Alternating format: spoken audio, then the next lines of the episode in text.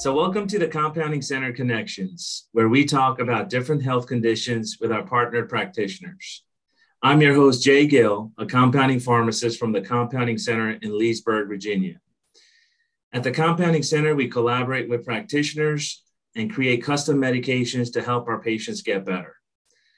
The information discussed today is for informational purposes only, not for diagnosis. And in this episode, I'm excited uh, to have Dr. Kevin Chan, a senior clinical director at Treehouse Eyes in Tysons Corner, Virginia. Welcome, Dr. Chan. Thanks for having me. So, Dr. Chan, before we get started, please uh, share a little bit about yourself, introduce yourself to the listeners and viewers. Sure. So, hi, everyone. My name is Dr. Kevin Chan. I am the Senior Clinical Director at Treehouse Eyes. And uh, my educational background include uh, I did my undergrad in um, Western University in Canada.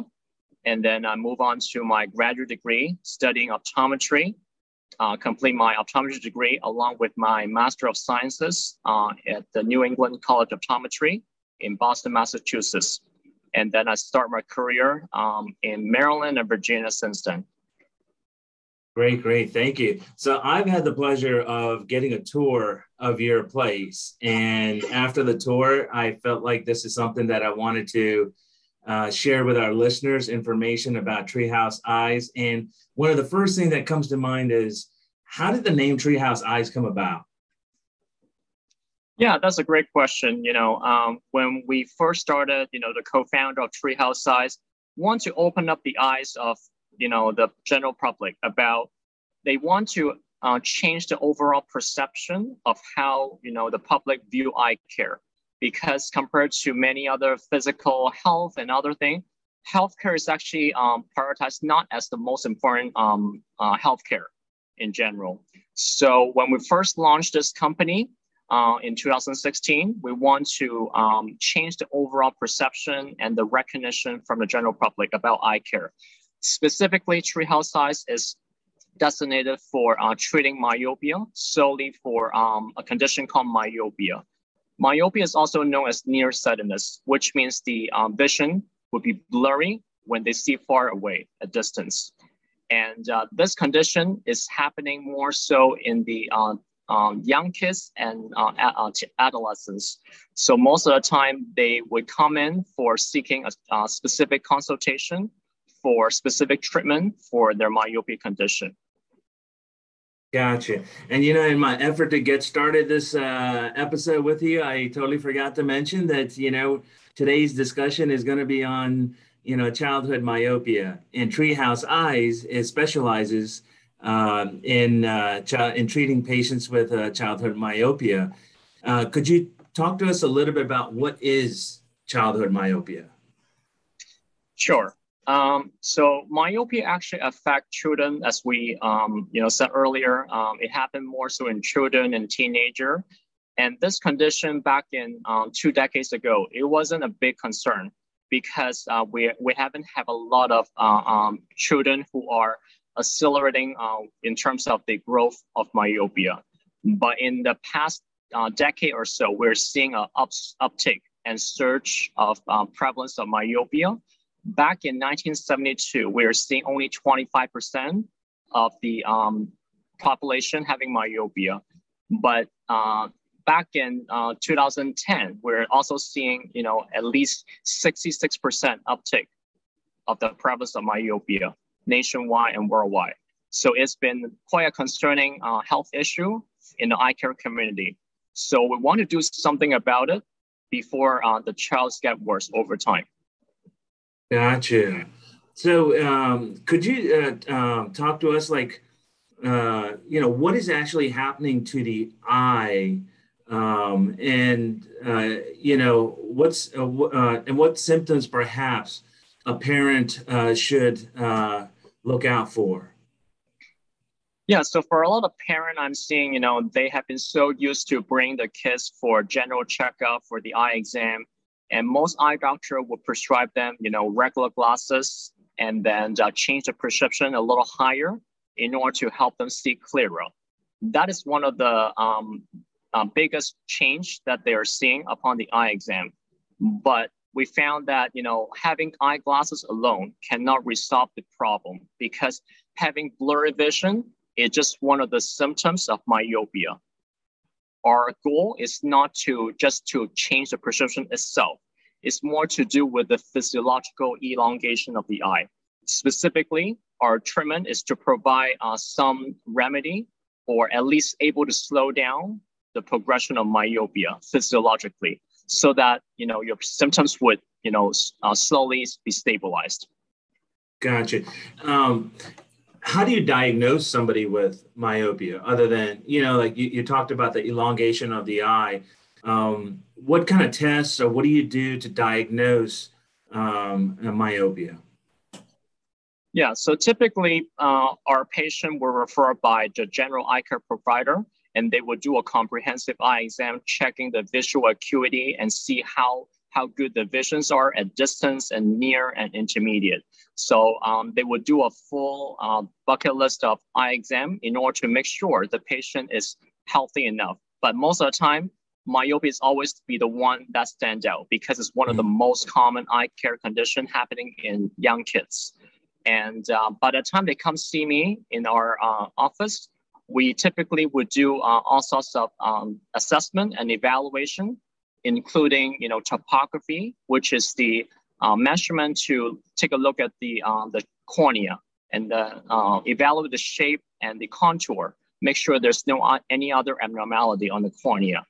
We also going to measure um, the axial length, which is the actual uh, eyeball, the size of the eyeball, in order to get a baseline measurement and then we'll be able to um, once we you know go through the treatment with the kid we're able to uh, monitor and evaluate how the treatment progress looks based on the axial length gotcha.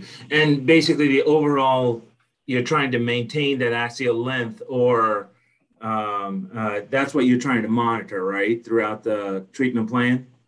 That's correct. Because gotcha. again we want we want to make sure um, it's not just about the prescription. Once we're able to stabilize or slowing down the axial length growth, we're able to see, you know, the, the stabilization of the changes of the perception. Gotcha. So, um, what are some treatment options once you diagnose, uh, you know, uh, myopia? What are some treatment options do you use? So, in terms of uh, intervention for myopia treatment, we typically have three major modalities. Uh, the first one is the orthokeratology, which is um, a type of specialty contact lenses where a patient can actually sleep with. And kind of like a retainer, but for the eyes. Are the, the actual mechanism involves um, the corneal reshaping therapy, which would generate a different type of um, light signal uh, for your eyes. By the time the kids wake up in the morning, they no, long, no longer need those lenses. They would take it off and then they would enjoy the uh, vision for the rest of the day without the need of uh, glasses or lenses. And that is one of the um, uh, main intervention for myopia treatment. Another type of intervention, we call it the soft dual focus multifocal contact lenses. Um, the, the essential stuff here is that, you know, the, this type of soft lenses can actually alter the light signal, how they enters the eye in order to hit the back of the eye called the retina. Once the retina um, able to receive a different signal, they're able to slow down the actual axial length growth or the eyeball growth. And last but not least is also uh, we prescribe um, topical low dose atropine for patients who have progressive myopia. And the actual mechanism remain largely unknown, and but we know that atropine seems to have some correlation in terms of stimulating the cells at the back of the eye, particularly the dopamine level. Study have found that dopamine seems to be related to the uh, axial um, uh, halting over time. So we're seeing that time after time, patient has been very uh, uh um, responding to the atropine drops and be able to slow down progression of myopia over time. Gotcha. Okay. So um, you know, atropine eye drops, those low dose atropine eye drops that you refer to, uh, we compound here at the pharmacy. Um, and uh, something that uh, I wanted to sort of take some time and um, chat about is sometimes patients that come to our pharmacy wonder why the prescription was not sent to a regular pharmacy. Then, uh, you know, why are they coming to a compounding pharmacy? And uh, this is by far the uh, biggest question we get asked. And I wanted to sort of take the time to explain this. Uh, you know, the low dose atropine drops that you use are not available at a regular retail pharmacy. These drops have to be compounded at a compounding pharmacy such as ours. And they have to be made in a sterile environment and packaged in an appropriate container. That's why, you know, uh, uh, physicians prescribe to a compounding pharmacy this particular low dose atropine. They come in multiple different strengths, and uh, and a compounder, uh, com- compounder or a compounding pharmacy is necessary to uh, make this particular formulation. We actually have an educational video that we invite everyone to watch, and I'll make sure to put that uh, link to the video in the description of the episode. Um, but uh, Dr. Chan, now Treehouse has a proprietary program that uh, I was quite impressed with, and I and could you share a little bit uh, about this program, what you guys do differently um, at your um, practice? Sure. So um, in Treehouse Eyes, we're actually using a proprietary algorithm to select, you know, the best uh, possible treatment uh, modality for patient. Depends on their major multiple uh, risk factor for myopia, uh, including age, gender, ethnicity, and um, parental family history of myopia, as well as uh, lifestyle changes. So for example, if a six-year-old kid who is um, of Asian descent and they come in with two parents who are already myopic or near having nearsightedness, and then they are not spending time outdoor. Essentially, they're mostly you know studying inside. Then you know we were able to find out which specific um, um, treatment option or intervention that will be best suitable for this type of patient.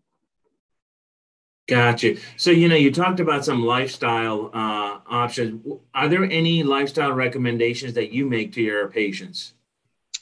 Yes. Um, so for young kid, you know, especially since COVID, we have a lot of uh, circumstances where patients are not allowed to, you know, uh, go outside or be able to uh, have outdoor activities. Um, that will actually make a lot of uh, challenges for patient and the parent. Um, study have found that when kids are exposed to uh, outdoor natural light for a certain period of time, they're actually having uh, less changes in their myopia over time. In, the, in other words, the progression of myopia can be delayed or even mitigate over time with increased outdoor time. Gotcha. Wow. Um, any online resources that you may uh, recommend for parents to perhaps uh, read or get more uh, information on? Absolutely. We do have a patient portal and the educational resources in our website uh, in www.treehouseeyes.com. They will be able to search a lot of information and resources to benefit their kids. And I'll make sure to put the link for Treehouse also on the description of this episode. Um, uh, now, can uh, can someone get a uh, let's say LASIK surgery uh, for this condition? Good question. Um, myopia um, occurs when your eyeball becomes too long. LASIK surgery, um, by the time they are reaching certain age, usually around 21 or older, or when they consider as a good candidate by the refractive surgeon, yes, uh, those are young adult can undergo LASIK surgery for correcting the vision in the next decade or so. But the key thing here is that LASIK surgery does not um, rectify or uh, doing any mitigation for myopia. Because what we're trying to do during this um, time course is to um, slow down the axial length growth by the time they're young adult, like fully reaching maturity, they're not able to, you know, do anything to slow down the axial length growth. So LASIK does not directly impact the back of the eye. They can gotcha. only um, correct the vision you know, so that they can see well without the need of glasses. Okay. Mm-hmm. So, you know, could you share with us why do you think this has become such a big issue uh, now? Can you share your thoughts on that? Yeah, so we're seeing more and more parents are so concerned about their kids, you know, having so much time on the screen these days, and they don't have enough outdoor time. And every time they went to see the eye doctor, they're seeing, you know, um, time after time, prescription is getting worse and worse over time. And parents are wise enough to ask me that question, you know, there should be something out there that we can do in order to help our kids. They know that glasses may not be the only solution for them. In fact, we know by now, okay, glasses is not the solution for myopia progression. There's other interventions that are available which are better for uh, this condition. So uh, if parents are uh, having issue with like seeing the kids squinting or having headache, you know, may not be able to pay attention to, you know, anything in general, that could be something to do with the eye health. And it's very important for them to bring them uh, to the regular checkup uh, for diagnosing myopia. And then once the uh, condition is diagnosed, it's um, definitely recommended for them to bring into our uh, consultation center in order to figure out what can be best for the kids. And uh, do you work with some of the local uh, optometrists or uh, uh ophthalmologists uh, uh, locally, and do they refer pa- patients to you just because you specialize in childhood my- myopia? Yeah, absolutely. We have a wide networking opportunity with local optometrists, eye care provider, including ophthalmologists. They are a great referral source for our patient just because not everyone uh, do myopia management in the eye care community. So we are fortunate enough to be able to gain a lot of reputation and trust from the eye care community. And uh, many patients are actually referred by their local eye care providers. Well, Dr. Chan, thank you very much for taking the join, uh, taking the time to join us for this episode. You've shared a wealth of knowledge. Now, I'm sure everybody wants to know how can someone reach you for consultation or even for more information? Absolutely. So feel free to reach out to our website, www.treehouseeyes.com, or contact me directly at kevin.chen at treehouseeyes.com. I also have um, a TEDx talk. Uh, I think um, Dr. Gill will be able to share the link with you afterward. So feel free to uh, check out that educational website in order to open up your eyes about childhood myopia. I, am sure you'll be benefit from this. Well, I will make sure to put um, the links, uh, your email address, and the link to your TED Talk video. Quite uh, very informational, uh, the, uh, the TED Talk video.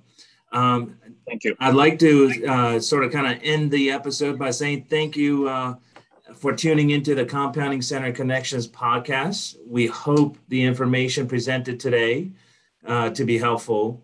If you have any comments or questions, please feel free to reach out to me at j at compoundingcenter.com.